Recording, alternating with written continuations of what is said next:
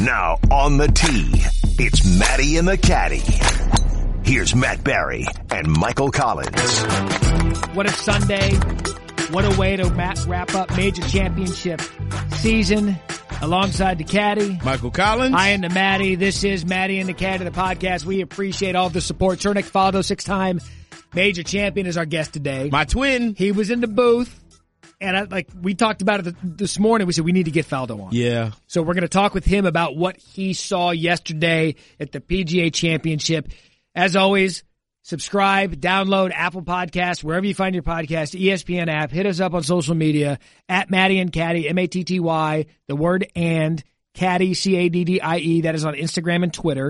A lot of content going to be posted there. We're excited about the social media. But, Caddy, if I may, I'd like to take the tee box for a second. Giddy up, bruh. You got the honor. I am going to compare and use Garth Brooks and Tiger Woods in the same sentence. What? And your face says it all. Yeah, I can't wait to see where this is going. All right. So, Garth Brooks. I didn't even have any travel issues coming here. I had no airport. Thank you, American Airlines, for making sure all my stuff showed up and not doing British Airways. So, see, I got nothing to complain about. So you could be here for this moment. Bam. For Garth Brooks and Tiger Woods. Here we go. Mid-90s, Garth Brooks was the greatest thing in music. He was the greatest thing. He was the first country crossover, and he's who I grew up listening to. Okay. I just grew up listening to Garth Brooks. All right, fair enough. Garth Brooks. I loved all kind of music, but for whatever reason, it was Garth Brooks that I grew up listening to. And then at one point in time, you just stop. You stop and you move on, you evolve, you do other things. Or he comes out with a song and you go, That's not Garth Brooks. Right. You just move, but you do you remember that place and time where Garth was everything to you. Yeah. So that goes away. I'm going to take you to 2016. It was my birthday. My friend and fellow former co-anchor Sarah Walsh buys us tickets to a Garth Brooks concert 2017. So we go to the concert in 2017, my wife, some friends, and for 3 hours, I went back to a place 20 years before because I heard that music again, and I remembered what it was like in that time. And I sat there for 3 hours. You couldn't tell me that I was in 2017. You couldn't tell me anything else that was going on. I was in 1995, 96, 97. When Garth was at his peak, I went back to that place for 3 hours. Sunday on the couch, when Tiger Woods was making his run Sunday at the PGA Championship, I went back to a place that I hadn't been in over a decade, and it was the most fun I've had watching golf in a long, long time. Because you know what I saw, Caddy? I saw the Tiger Woods that transcended the sport that we grew up with, and I was in that spot for 3.5, 4 hours, and it was the most fun I've had in a long time. And what got done around the house or anything?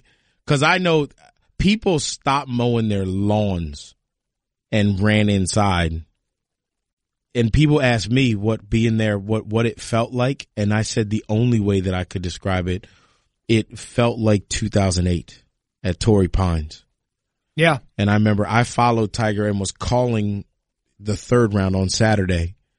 And the electricity and the roars that were happening, starting with the eagle that he made on 13. And then the chip in on 17, and of course the birdie on 18, or the eagle on 18, and it. There are very few times that I'm speechless because of the moment and the energy and the electricity and the hair on your arms and the back of your neck is standing up. Those roars. I tried to explain for people who aren't golf fans. I tried to explain it as, your team was losing by 2 points, and they scored a touchdown with 5 seconds left. Yeah. To take the lead. And that roar that you hear in the stadium happened every time he made a putt. Every single time.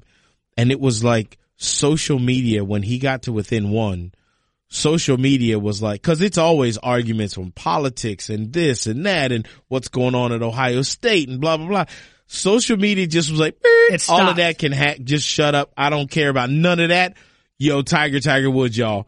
And it was when you were watching him hit those shots on the par 3 3rd, when he damn near holed it out. Yeah. And you were sitting there and it's like, oh my God, it's happening. The shot he hit on 11. So, I mean, we've both been in broadcast booths and in press boxes and in media centers. And there's no, the etiquette is there's no cheering in any of those places. You just don't cheer. You can't, right. Cause you gotta be professional and you gotta try and stay like down the middle, not rooting for either side.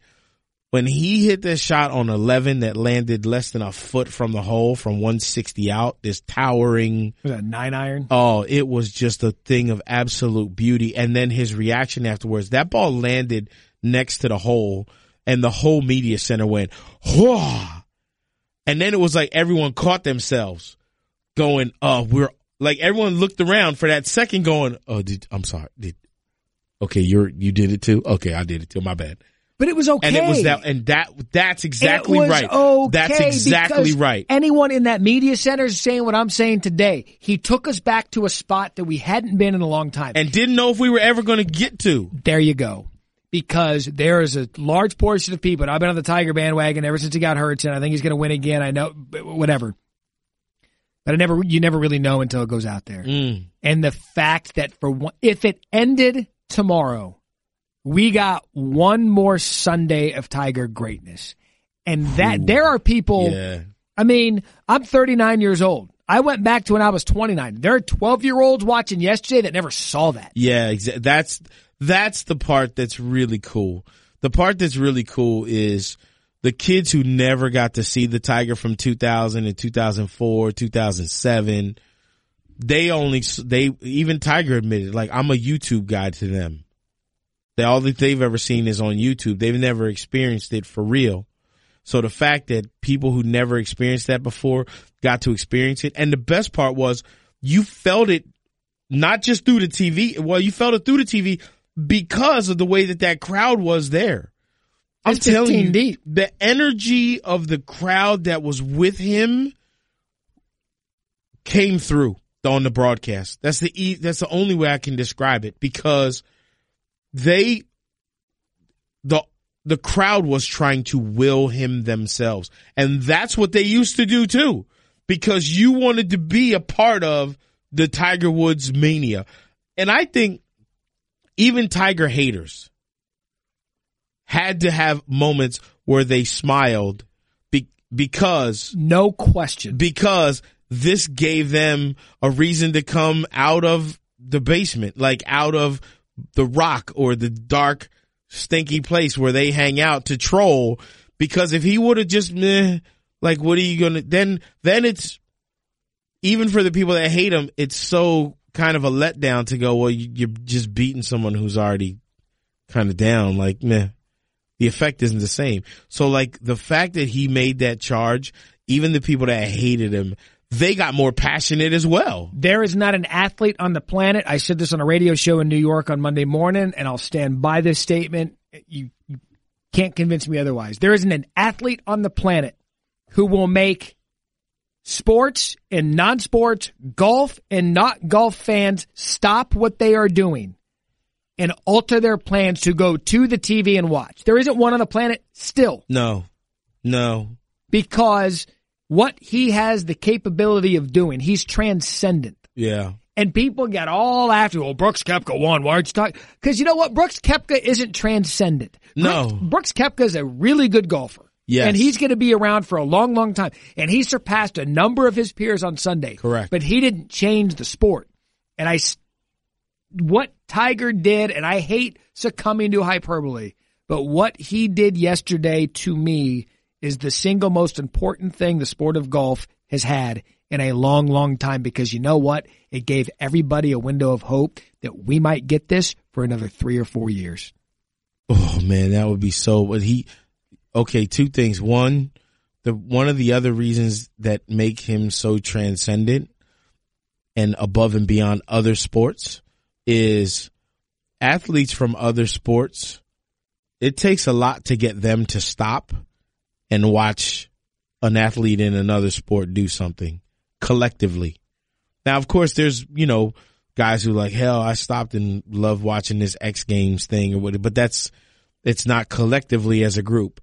As a group of athletes from baseball, football, basketball, hockey, cricket, soccer, you name it. all of those athletes at their elite level, whoever they were, they stopped and they watched. And as you said, no other athlete makes everybody do that. Then is it? He doesn't. People say, "Oh, LeBron." No, he doesn't. Nah. LeBron doesn't do that. Nah, there are plenty of hockey players that are not into basketball. There are plenty of baseball players not into basketball. There are plenty of basketball players not into basketball.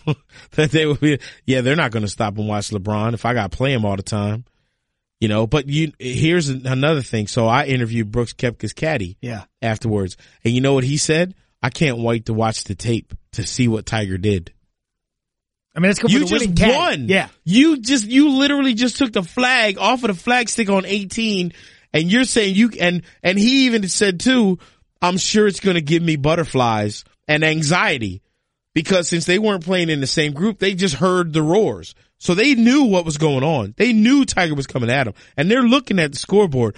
But looking at the scoreboard and actually seeing him do it, completely different. I think there was so much symbolism in what happened yesterday with Tiger, because what we'd seen out of him, we've seen him be in contention, but we've seen him falter late. Yeah. You could argue that 17 par 5 was a falter. For the most part, it was. Now, having said that, he stayed in play.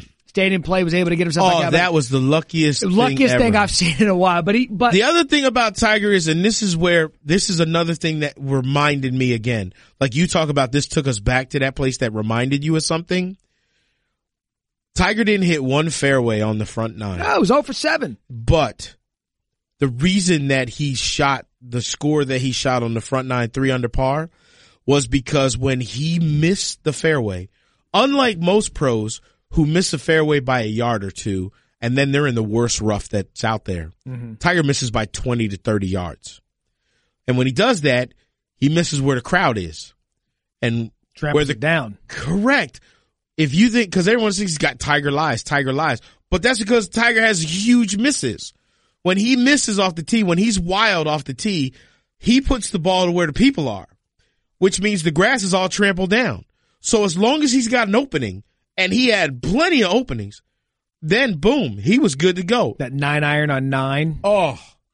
One of the great, I think it goes down to one of the top shots of his career. I don't know, that 3-wood on 8 though. 3-wood on 8 was pretty solid too. Yeah, because I mean he caught a piece of the tree. Yep, where you could hear it right at the beginning. Yeah, it just ticked in the tree. So that's the Tiger that I remember. The guy who was like, I don't need to hit no fairways. Fairway this. I'm gonna hit it over here. I'm gonna spend time with the people. The other thing that I loved about this was the new Tiger. The old Tiger back in the day when he was dominating, making a charge, he was so laser focused. He didn't look at anybody. All he was talking to was his caddy. Yep. Barely acknowledged the other player. And I know this because, I mean, I was in a group caddying on a Sunday or at a Saturday at a U.S. Open. And there was very little chatter between me, Stevie, Daniel Chopra, and Tiger. Like, there wasn't a whole lot of chatter between us, because everybody was focused on doing their thing. And when he would walk between greens and tees, he ain't acknowledging the people. No, he was. This time, though, he's low-fiving little kids. Smiling. And giving the cap tip to people. And people are freaking out, which is now making those kids who never saw Tiger before, they didn't see how Tiger used to be. They see this Tiger. And he's talking with Gary Woodland. I mean, he's having a big time. And what I was saying a second ago, and the symbolism of what was going on yesterday is that's part of it. New Tiger. Yes. Recreated Tiger. But the reason I believe, and I was sitting on the couch and he made that putt on 18 and I cheered like he just won. And so did he. And you know why? I believe that he did that because that putt signaled to himself. Forget what it signaled to the golf world. It signaled to him that I can compete on a major stage again. And for the first time in this whole comeback, I think that putt to him signaled that he was back. I think that putt to him, he thought he still had a chance to get in the playoff. I don't. I do. And I think, too, that was the other thing. When he walked up over the stairs and up great. The platform, to people who, most of y'all weren't there, so it looked like the crowd that was there was just standing at a hole. There's no hole there. They were just standing and mulling under that. That's a walkway. Yeah. they were standing under that walkway just to see him. How about when he stopped and waved and then gave the thumbs up? The place went ballistic. But see, he also did that a little on purpose because guess what that roar did? And they were coming up. Went the whole way back to Koepka. They were coming up to 17. Went the whole way back to Koepka. See, I'm that's funny you think that he thought, because I don't think he thought he had a chance. Because he was scoreboard watching all day, because CBS had great camera shots of him looking over at the big leaderboards. Yes. At that point, Koepka's 16 under. He's at 14 under, and he knows Koepka's got a par 5 in his pocket, and then the 18th. I think he just... After what he did on 17, though, he's thinking, look, if I felt the pressure... Koepka's going to feel the pressure. So all it takes is one little slip up. Yank that thing left. I mean, Koepka had already once hit it behind the tree and had to take a drop. So, you know, strange things can happen, especially if Tiger sends those little messages out there like that. The thing for me about Tiger was before he walked into scoring, he looked at his girlfriend and he went, and then she gave him a good game tap right on the butt, and it was awesome. After a kiss, yeah, that was kind of cool. Yeah, she's like, good game. I know, what to go. Whoosh, hey there. But the look on his face and that sigh, that said something to me. Even when he was signing his card. Yeah. And he would lean back, and he was just like. Well, what I saw in that sigh was I gave everything that I had. And it was almost like yesterday was weird. Sunday was weird because. I like Brooks Koepka. I do too. But I was rooting against him the entire day. And you know what makes him frustrating to root against? He's a robot. Yeah. He very rarely messes up. Him and His DJ, mess ups man. Are missed birdie putts. Correct. Him and DJ are very similar when they're on. Yeah, and he's better than DJ now. Give me Brooks Koepka. I know DJ's got more. Hold on though, man. Hold up. Brooks Koepka 100% on his A game and DJ 100% on his A game. Give me Brooks. I think he's a little mentally stronger than DJ. Mm-hmm. I really do. I just look. You know what? It's Brad and Chad though. It's Brad and Chad. It's like, hey, spot me, man. I'm going to go to the squat rack. And if you do 312. You know I gotta put a 5-pound plate on that side. Let me borrow your weight belt. I got a deadlift to do. But majors talk. And what's this guy done? He won back-to-back U.S. Opens, didn't play in the Masters, wasn't really a factor at the Open Championship, and it comes out and wins this. Yeah. Where's DJ been in the majors all year? We haven't seen Dustin Johnson be the same since the air quote fall at the Masters. It's truth. In the majors, at least. Well, I mean, in the majors. No.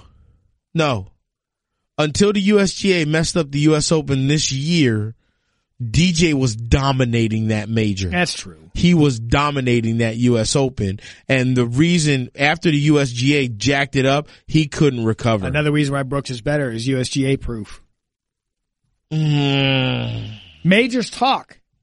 I understand what you're saying. I don't know if I agree 100% with it. I think Koepka has surpassed Spieth. I think he's better than Spieth. I think Justin Thomas is better than Jordan Spieth. I love Jordan Spieth, but I think just talent. We're just going on talent. Okay. I think I love Justin Thomas because Justin Thomas, he's got a chip on his shoulder. He does. He plays angry. And he plays with a mean streak. He wears those Davis Love polo shirts. Yeah. Other than the Ralph Lauren. They need to come out with some moisture wicking. Like, I think he wears like those PK cotton ones, or however you say that, like those old school cotton polos. Yeah. And I get itchy watching him play. I'm like, dude, you got to come out. Give me some moisture wicking good. I don't know if they make really good moisture wicking stuff. They need to. Yeah, I don't. That's not their thing. He was a surprise. They make clothes for dudes that like being on boats, wearing clothes right, with that look like shoes, they're doing stuff. Yeah. And their salmon colored shorts. Yeah. I have a couple pairs of those. They still think Miami Vice dress is cool. And did that ever come back, by the way? What? Miami Vice, like that fashion? Because everything seems to come back. Nah, did we skip that one? No, it will be back. I think we're back in the 90s right now. Yeah, the 80s got skipped. I think parachute pants, I don't know if they're coming back. They probably shouldn't. Brooks Koepka was Cavariccis. He was wearing those Cavariccis in my thing. I used to wear those. Me too. That's the reason I took a job at freaking Merry-Go-Round and Chess King. Wait, the what? Merry-Go-Round. What's that? It was a store. It was like a cool store where you could get the tight Guess jeans and the Z Cavariccis. And I took a job there, and then Chess King asked if I'd be the assistant manager. Did you see the picture that Kevin Nagandi put up? Yes. On social media? It was fantastic. Oh, that was just 100% I want to be in Miami Vice. And that was that you at one time? Kind of. Wait, so you were an assistant manager? Yeah, that's when I still had the like kind of Jerry curl. I had like the Lionel Richie hair. Whoa, you had Lionel Richie hair? Yeah. No, you didn't. Yes, I did. You have pictures? Maybe. The way you're laughing, I ain't sure. I'll make sure you never. I'm glad my mom's not here right now because she would bust out those. She got books. Of the Jerry curl? Oh, bruh. Of the Lionel Richie hair back in the day. What was the facial hair situation? I've had the mustache. I've had the mustache since I was like 12. I won't get rid of it. I actually did. I had to do a JCPenney ad as an elf, and they told me no elves. Elves don't have mustaches. What do you mean you had to do an ad as an elf? What was this for? It was for JCPenney's. No, I get that. For what? It was a Christmas thing. You know, like Christmas catalog thing. It was a commercial thing, and they were like, look, elves don't have mustache, you gotta shave it off. And I was like, you better get some makeup, cause I was so scared if I shaved it, it would never come back. So how old were you? 12. And you had, what was your hair like then? I had loose, my hair, I have loose curls anyway. So I would put baby oil. I didn't have to put relaxer in my hair to make them loose. My hair was I always had loose curls. So I would just put like baby oil in my hair. Then it would look wet and look like Jerry curls. But then, you know, in school, if you fell asleep on your desk or something, there'd be a big puddle of baby oil. It was nasty. It was so bad. What was you were an elf in this ad? Did you have a speaking part? Nah, I don't think so. I don't remember. I don't think I had a speaking part, but I don't 100% remember. So when did you lose your battle with follicles? I didn't lose the battle. I went gray really early. Yeah. So I was performing in Aruba in 1990. Let me think. I moved 94. So it'd be 95 or 96. 95 or 96. I was in Aruba for 6 weeks. And, with the curly hair? Yeah. But I was gray on the side. And I mean, then I was 25. And like a 52-year-old woman tried to pick me up. And I was like, how old do you think I am? And she was like, about 40, 41. And I was like, for real? Huh, okay. That night, it was gone. And where I messed up was, because I'm in Aruba, and I'm thinking I'm half black. So I figured my head's going to be nice. It should already look tan. Nah, it was like lime green, because it had never seen the sun before. So now I was like, well, I'll just go out and tan it up real quick. Aruba's on the equator. Aware. Yeah, so my head that night looked like a Neapolitan ice cream cone. Because it was pink where it was burnt, it was white where it had peeled, and then it was black or darker brown where I tanned it up. So you look like a lizard and everything in between. I definitely had some lizard looking stuff. But then, you know, I learned go ahead and put the SPF 30 on it. It'll still tan up and stuff. So my mom cried. Yeah, you parted ways with the curls. Yeah, when I shaved my head, I called my mom and told her, and she cried. She was like, "Your head's not shaped right," and I was like, "Mom, the last time that you saw my head, it was shaped like a cone head because I was coming out of you." So, of course, my head is shaped fine. So did you... And after I shaved it, I was like, man, I should have done this a while ago. So did you tell her why you shaved it because a 50-year-old woman hit on you? Yeah. And what'd you say to that? She was like, that's no excuse. You have such beautiful hair and everybody loves your curls and, you know. Did you ever get a perm? No, I never had to. My hair looked like perm hair. My natural hair was like a perm. So did you look like the boyfriend on Coming to America of Lisa McDowell? Did you look like Lisa McDowell's boyfriend? Yes. I had hair similar to his, but I didn't have to use Soul Glow. Just let your soul glow. Yeah, I did not have to use that. I didn't have to use that Jerry curl juice to keep it loose. I didn't have to use relaxer. My hair was naturally relaxed because my mom's hair... She had real loose, she had like wavy hair, yeah. You know, but my mom wanted straight hair. So early in the 70s, she used to iron her hair to keep it straight. She could have invented the hair straightener. She could have. So were you known for your hair? Nah, not really. Was that your trademark? No, not even a little bit. But like my first comedy headshots and whatnot that are still out there. Oh, those are out there? Yeah. Where can we get one of those? I'll show you the picture. So my room, when I first moved to Florida, yeah, I had my headshots with me. My roommate and her mom took one of my headshots, and her mom still had it and put it on Facebook last year. Which has me with hair and just the mustache and stuff. And people couldn't believe it, that it was me with hair. Like, I don't know. I would probably trade an entire photo album of you with hair over Tiger winning another tournament. And you know how much Tiger winning another tournament means to me. My mom has photo albums. This would give me material for years. This is what I'm afraid of. This is why I'm glad mom's not here this week. Well, I'm going to be in Gainesville this week. Yeah, but my photo albums ain't there, so that's good. They are safe in Mountville, Pennsylvania. Does anyone know this about you, about your hair? Yeah. There are plenty of my friends and stuff from back in the day that know. But see, there are people that, and a lot of people that have never known me to have hair. Since I've, like us, yeah, and everyone here at ESPN, no one's ever seen me with hair. So if I had hair, it would look wild. Like I have an afro, I have a Jerry curl wig that I wear sometimes in Halloween just to freak people out. And it looks like a Soul Glow wig too. How would you rate your relationship with Tiger? Like, I mean, it's good. It's amicable. Absolutely. Do you feel like you could be comfortable enough telling him it's probably time to let go of his? Yeah. You do. And SVP tried to already too. Because I think that he should. I know he should. Because every time he takes off the hair, then it reminds us that he's old. Older. Okay, I'm going to. Should you do it? Yeah. Okay. Every time he takes his hat off, what are you trying to be, a black monk? Like, what are you doing, man? You making brew or something? What you making, mead? When you're at home, stop with that haircut, yo. You're not fooling nobody. And you're not going to put the spray tan hair. Don't put the spray hair. LeBron tried to do something with his hairline. It was bad. Don't do that. It's terrible. That's what I mean. If he would just let it go, here's what's going to happen. He's going to shave his head and he's going to be like, man, I should have done this years ago. You think? Yes. I think it's going to be a jarring look. Tiger would have shaved his head? That's what he ought to do. Hold on, you remember when Jordan shaved his head? Because Jordan had hair originally. I do.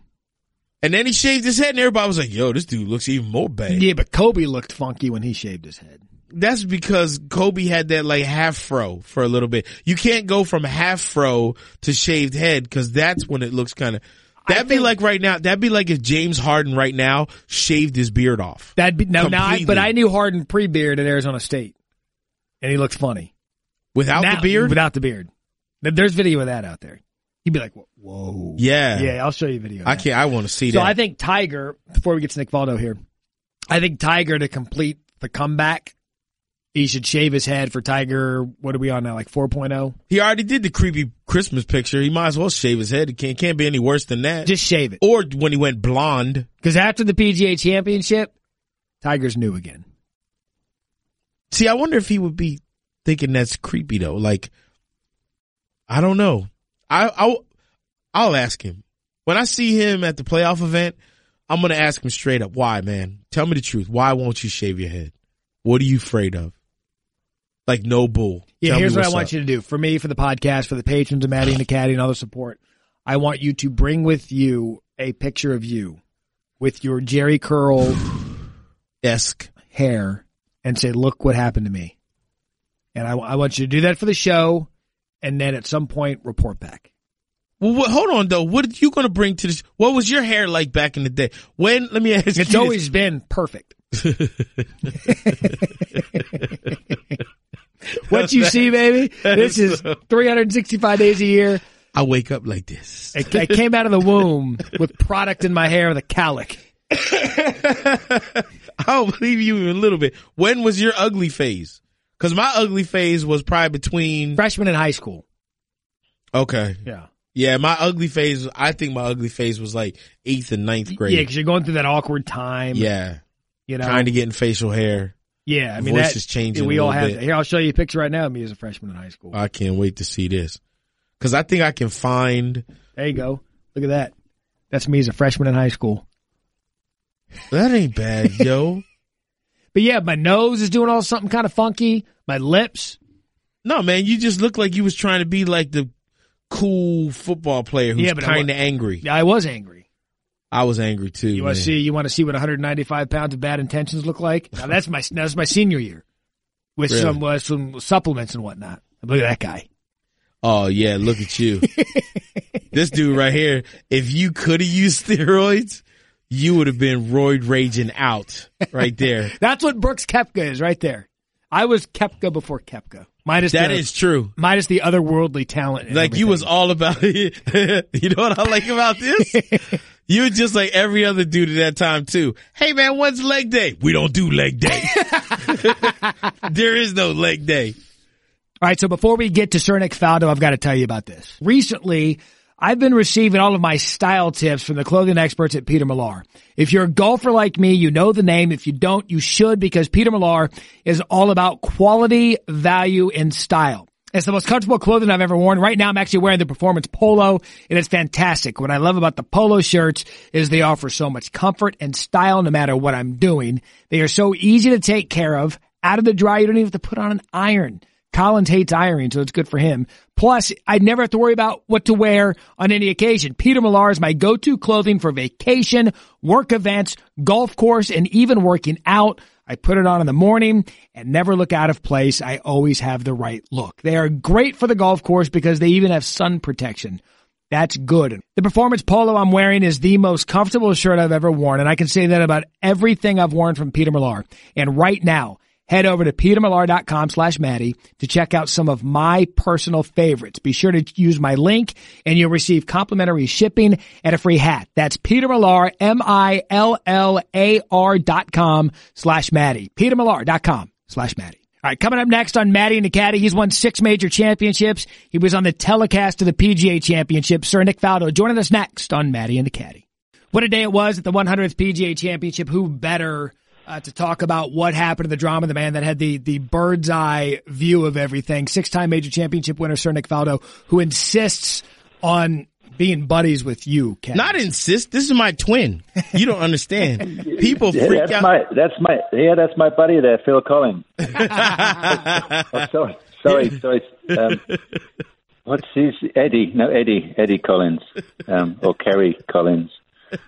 Okay. How about Tom Collins? Yeah, Tom Collins is a good one, too. Yeah. The best part is when Nick and I go out and we'll go have dinner, but we always try to take pictures and do funny stuff when we're out. And people are so confused on social media. Like, they can't understand. Wait, how did the two of y'all start hanging out? I don't understand. And we're always saying, if Twins 2 comes out, we're playing the parts. Oh, yeah, definitely. It's a lock. We won the... I'm going to work on that. Clint. I'm going to get my movie agent working on that. Yeah, you have class and style with a Sir, and then you have Collins. Look, you were on the telecast all week at the PGA Championship. Yeah, I'm curious from where you sat, what Sunday was like for you. Well, that was probably the most. Well, seriously, we had the most fun ever because it was just raucous. I mean, the crowds, the gallery, the fans were unbelievable. I mean, I've never, Tiger, the support for Tiger was literally 99% across. And, on where he was playing, so, he starts great, goes to the tough holes, and then he hits that tee shot on 8. And, dreadful tee shot in the trees, but the golfing gods were looking after him. They give him a shot. He goes in wades in there with a 3-wood. And when that thing went through there and into the bunker, and I thought, well, that's a guaranteed up and down. I thought, oh, my goodness, he could do this. And then, nine, he pulls his tee shot and he's going to Joey, give me another ball, because if that had landed on the cart path, that was OB. And next minute, he's holding another 20-foot putt to go out into 200. And the place was just going ballistic, and we didn't know what to expect. And then, the quality of the shot making was fantastic, wasn't it? And then. But, of course, he's always going to get caught out with a few of those push shots. That is the key bit. He blocked the he blocked the iron at 15, didn't he? And then at 14, and then the tee shot at 17. But then he had an unbelievable shot at 15. And then really Brooks Koepka stepped up and hit, I think, the shot of the year for me, the 4-iron at at 16 to 6 feet and makes it 2. I mean, that was unbelievable. You know, that was a laser.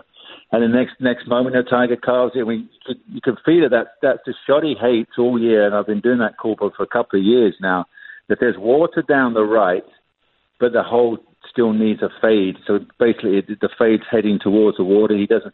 He's either going to, you know, a couple of years ago, he'd come over the top and he'll go straight left.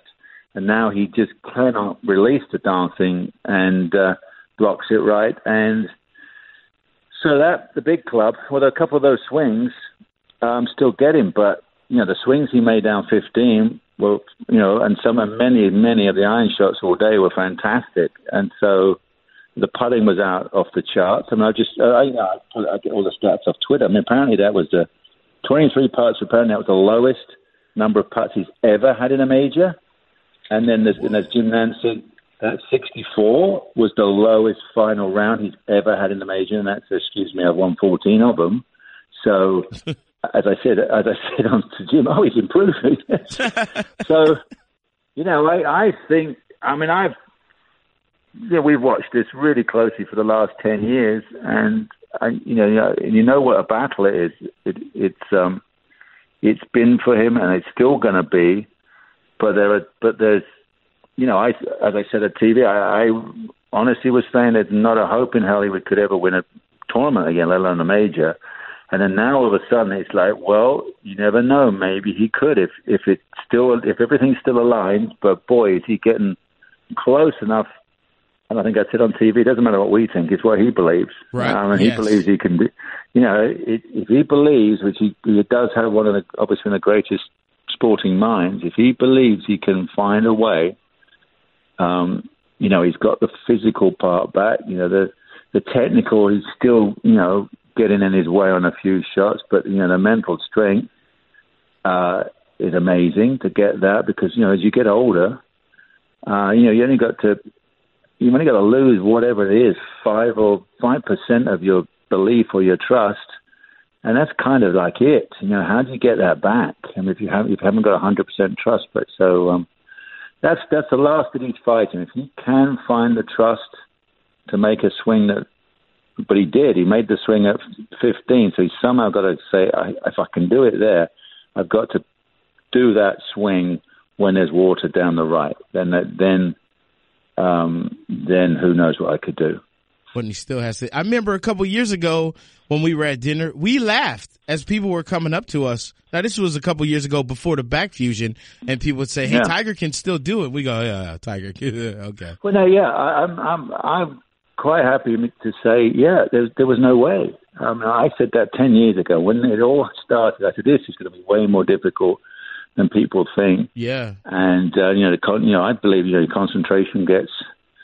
You know, that's what, you know, the sheer beauty of going to the range and the golf course all day, whatever you want to do, 8 o'clock to 6 o'clock, with no interruptions, completely engrossed in what you're doing. And that kind of went out the window and said, you know, and, you know, he had the most amazing ability to, you know, win a tournament, go away for 3 weeks and then come back and open with a 63. I could thought, how do you do that? I mean, most people come back rusty. Something's rusty, you know, but he could, and so that was what's so phenomenal. So he's still got a battle, to be honest. The hard, I was thinking about this. The hardest thing for him now is because he wishes there's another major in 2 weeks. Yep. I mean, but he's got to wait till next April, and not only is that 6 months of waiting for the competition, he's that 6 months older on this back. So who knows what that really does mean. Plus, it was 100 degrees there, which was obviously good for him. He could swing, you know, freely as he liked. So we'll see how he gets on when it comes to the Players in March, and it'll be 45 degrees, and then Augusta will probably be nice, and then the U.S. Open could, at Bethpage, could be another cold one.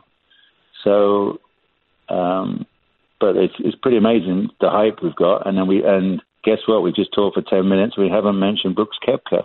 How about that? That's what happened. 10 years ago, all we talked about was Tiger. And then 5 years ago, we weren't answering any questions on Tiger. And then all of a sudden, we're now exactly what we've just done. We just talked totally about Tiger.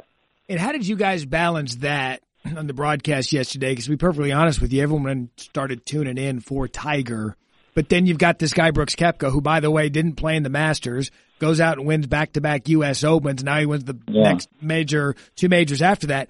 Brooks is that one guy that somehow stays under the radar. Well, yeah, you know, it's a little bit, well, look how he finished. He tapped in. His management team said to me, you know, why is he not getting an exposure? I said, well, just get your phone out and just show us what you're doing. I mean, that's all we do now. He's an unbelievable athlete. He loves his baseball, loves his basketball. I guarantee if he went and showed us, you know, whacking a couple of balls in a baseball park and dunking a few, we'd say, wow, you get to know the guy. Mm. And then look what he did on 18. That was the most anticlimactic, tap in to win a major I've ever seen. I laughed because I felt like you when he lagged it up there, and you were like, "Okay, this is good. He'll put a mark, and you know he'll get the tap." And you were like, "Wait, he's gonna." I was like, "You." I felt like, "Come on, man, let's run down there and stop him. What are you doing?" I nearly said, "What is he doing?" I'm blurting up, and I've had a couple of mint tea, so I'm talking rapidly now. So, but I felt like blurting out. Well, that's why he's under the radar, because there was no celebration. There's no great photograph of him, you know, arms in the air, whatever he wants to do, which would have been on Sports Illustrated front page. He's going to be Tiger on the front page of Sports Illustrated this week. There was no Y.E. Yang moment. There was no Y.E. Yang lifting that bag over your head because you just beat Tiger, who was trying to, you know. But for him, it was trying to chase him down. I love the fact that on the front nine, Tiger was the old Tiger on the front nine. Not one fairway, 0 for 7, and still shoots 3 under. I'm like, that's the dude from 2004 and 2007. No, it was unbelievable. I said, if I missed all those fairways, I'd have fired David Ledbetter on the spot and rebuilt my swing. I could, if you put anybody on tour, you know, in all those spots. I mean, boy, but seriously, does he? He kind of lucks out. I mean, he hits it sideways, and then he goes down there, and he's got a shot. Man, once you've hit it, you know, stymieing up against a tree a couple of times, that deflates you. But no, he's always kind of like given a chance. But you know, as I said, that shot when he went with that three wood at number 8, that was unbelievable. Then you start thinking he can do anything. Yep. It doesn't matter where he hits it. You know, he can chip in, he can hold it, and so.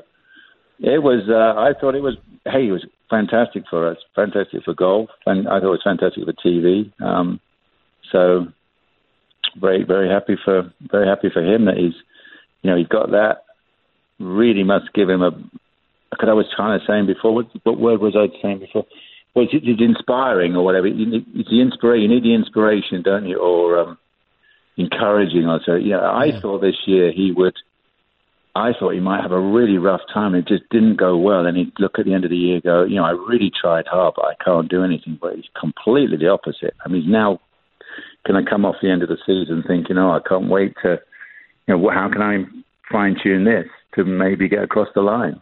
Yeah, and you had mentioned a second ago belief. And I have this theory that that's why he got so excited about that putt at 18. Because for me, I thought that was symbolic for him to show himself that on the biggest stage in a major championship on Sunday, that he can still compete and be Tiger Woods. Well, 100%. Yeah, I mean, that's the element that when you've gone, when you know how fragile golfers can get, I mean, you could, so he hasn't won for 5 years, and that's all doubt of whether, how are you going to finish it off a tournament? And there's been a few over the last couple of years where he's got a bit closer, and it hasn't happened. And obviously, at the Open, Carnoustie must have dented him. He, you know, he gets to the lead, and he blocks an iron off 11, and then who knows when he makes a poor decision on where he, you know, he gets a fly and misses it left. You know, he could have gone with something less and just got it to the front edge. You know, he was maybe over bowled or whatever, but a quick six, and then just at the wrong time. Well, Tiger never did that back in his.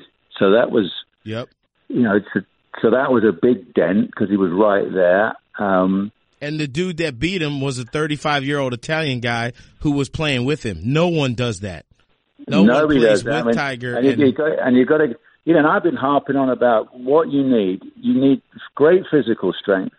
You need great technical skills. And you need great mental strength and stability, right? Yep. So you look at Molinari. His mental strength was fantastic, wasn't it? You've got to give him 10 out of 10 for that, because, yep, first time trying to win a major, and the way he performed on Sunday was phenomenal, wasn't it? Fantastic. Exactly what you want to do. And handled all that pressure. Coming down the last, playing with Tiger, and the three to secure the Open. I mean, got to tip your cap to that. So he's great technical and a great mind. And then Dustin Johnson wins the week after. So that's a great physical guy. And obviously you've got to be great mind to win. And then we had Justin Thomas. So that was great technical, wasn't it? Great mind to win. Give him 9 out of 10 because he had a bit of KT tape on the back of his neck, Yeah, I know. So he had a stiff. So that was when I went in the beginning week. So where would you rank Tiger? So physically, wow, you don't know. Some days he must be down to 6s and 7s, and then technically, whoa, he can still hit a few sideways, well, big time sideways. And mentally, where is he? We had no clue. Tiger would not let us inside his mind, his shield, to where he is, in confidence-wise. So he's nothing close to what the last three winners, and then he pulls that out. Still, that's what I thought was amazing. Yep. Don't you think? I mean, he's pulled out the back. We done the week before. He was stuffed with his back on the Saturday. As I said, technically he can hit it 45 degrees left and right. And how doesn't that dent your confidence? But for some reason, he still can find a way to stay confident, to stay motivated from all that. Unbelievable. So with all that being said, would you put him on the Ryder Cup? Because the problem. Here's the problem I have. The problem that I have is Tiger came out and said, I can still go 36 in a cart. We play in 2 hours. No. He doesn't have to. He's guaranteed to be there. Guaranteed. He's playing too good. And if that's the conversation with him and Jim Furyk. I mean, Paul McGinley did it with Graham McDowell, G. Mac, and Victor Dubuisson. And he said, right, you're just playing foursomes. That's your skill.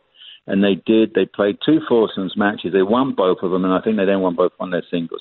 So if he said to Tiger, look, number one, I want you to play two four balls in the singles, obviously 3.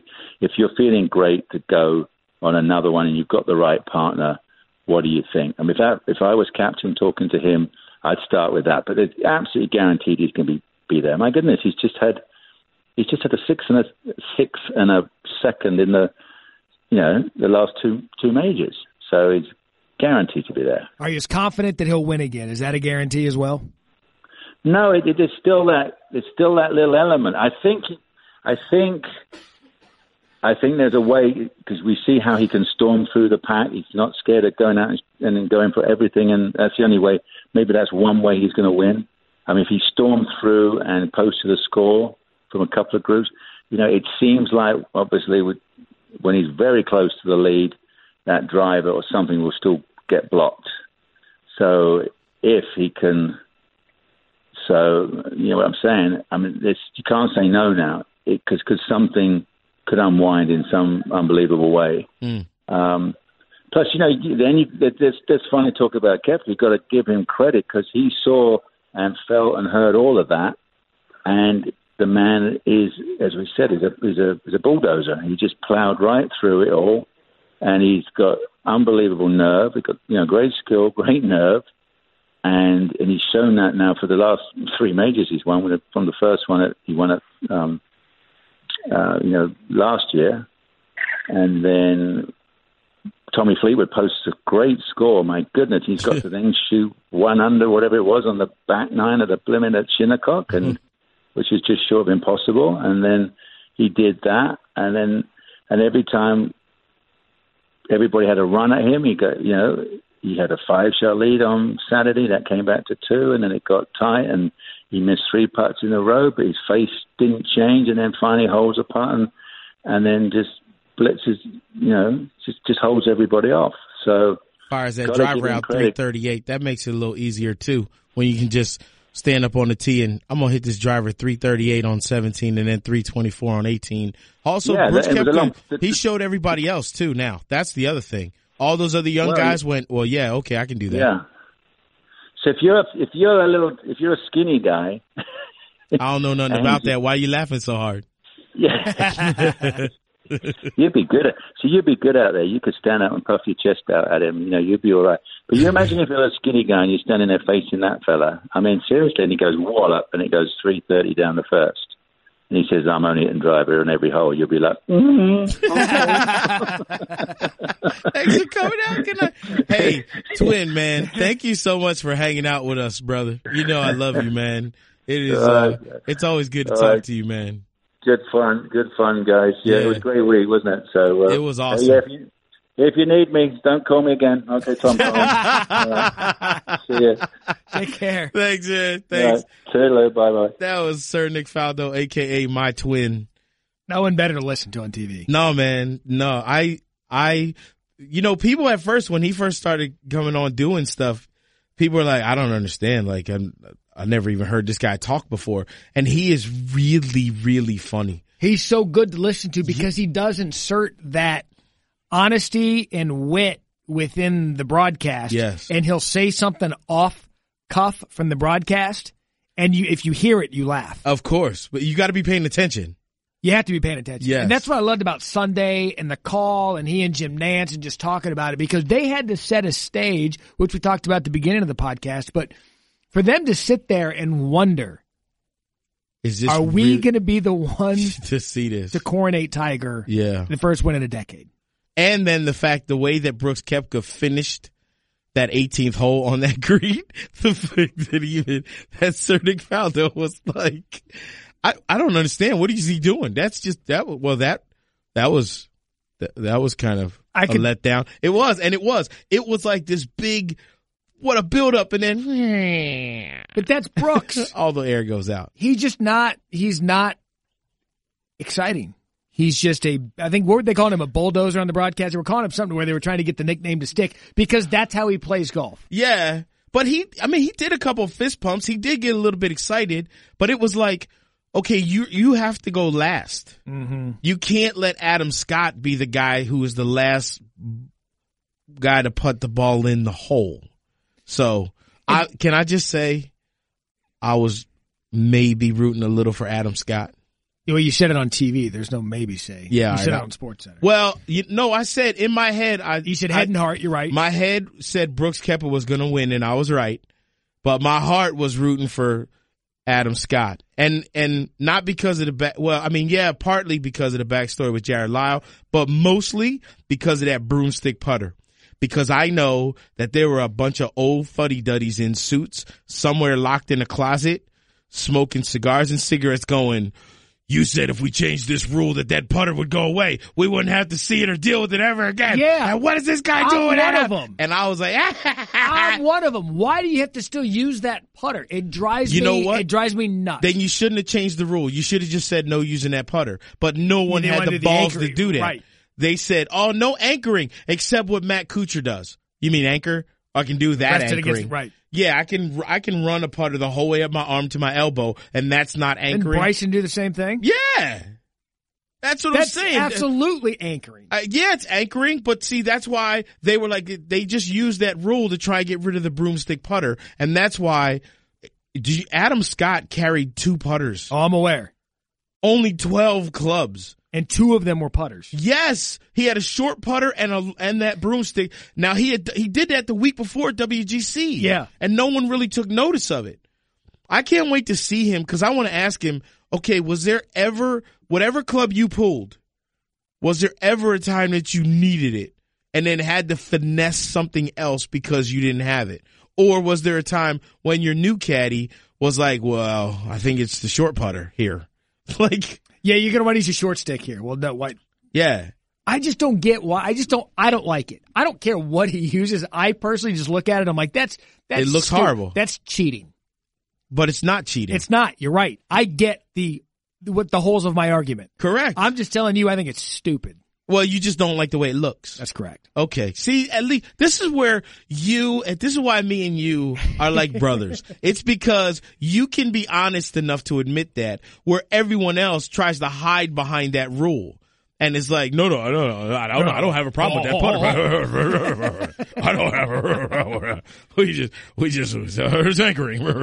And then when a guy like Adam or Scott McCarron or Bernhard Langer now that they're out there using the broomstick putters, now everyone's still losing their mind. Like, if he's touching his shirt,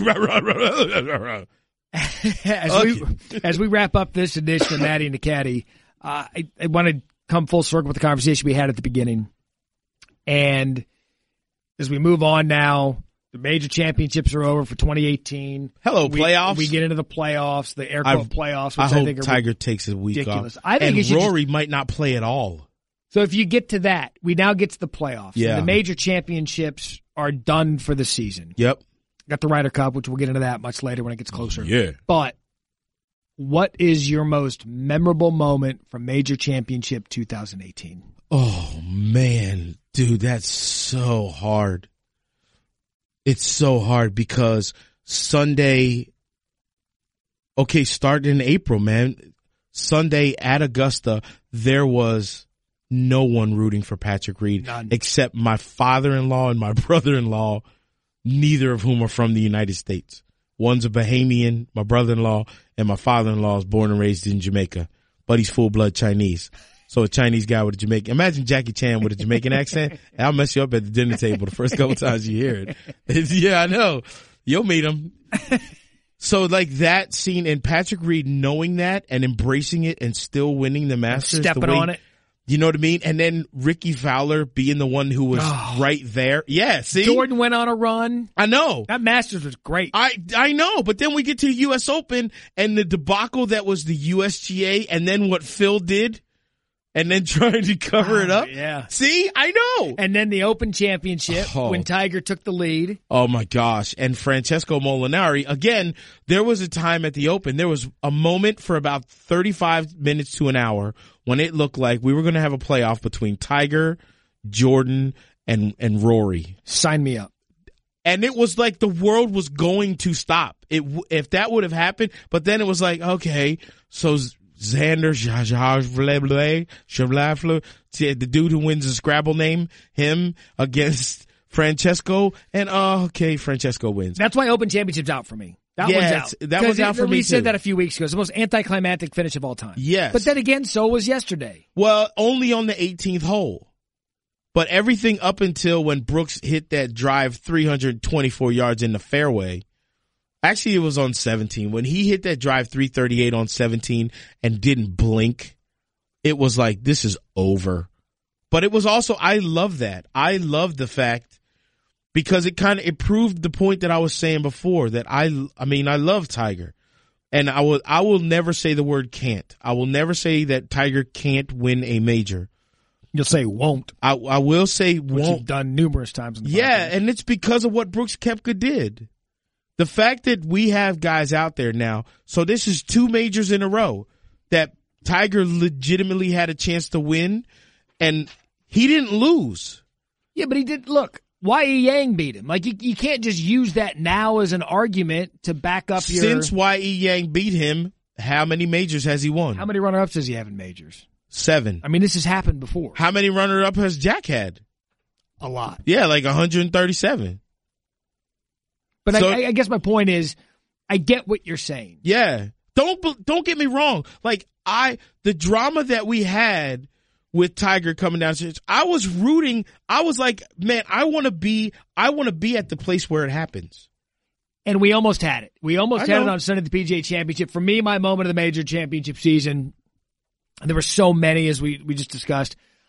I think, I don't want to be prisoner of the moment with Tiger Woods, but it's got to be Brooks Koepka for me.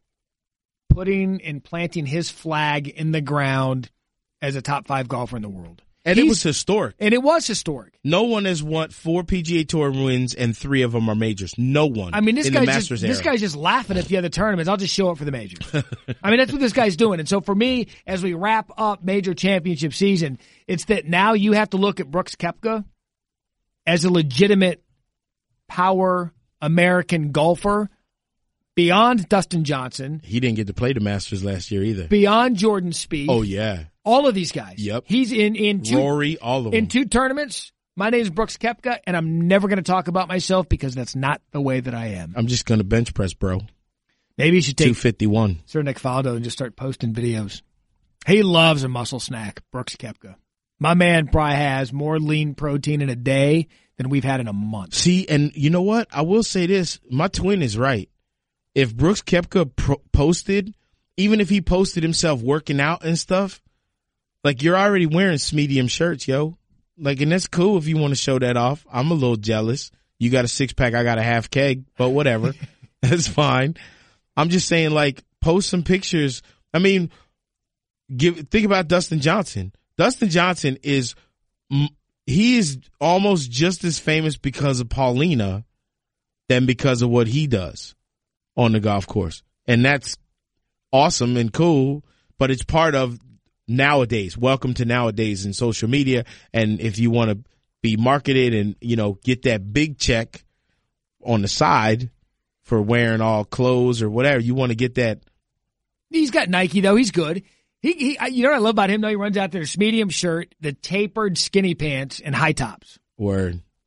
Like the old school golfers probably hate that. You know, I did get them shoes that I got my trophy from when I beat him at the Masters when he played left-handed. We had a 3-hole little match. Oh, really? Yeah, so he hooked me up with a pair of Nikes. They're tight. Are they? I put a picture of them on social media. Yeah, please do. Actually, you know, I'll bring them to the fantasy football marathon. Which, by the way, Maddie and a caddy. Yeah. This is posting Tuesday morning. Maddie and a caddy are going to be hosting fantasy football marathon on Tuesday night. Yeah. And it's going to be fun. You're one of the drafters. I'm hosting. And I got homework to do, boy. Yeah, you do. Because I'm a rookie. I can't wait. In a sense, I'm a rookie. We're going to have so much fun. So be sure to watch the Fantasy Football Marathon tonight, Tuesday, when this podcast posts. Be sure to get us on social media, Maddie and Caddy, Twitter and Instagram, Maddie, M-A-T-T-Y, the word and, Caddy, C-A-D-D-I-E. That is the Instagram. That is the Twitter. All one word. Be sure to subscribe. Apple Podcast, ESPN app. Subscribe, download, support.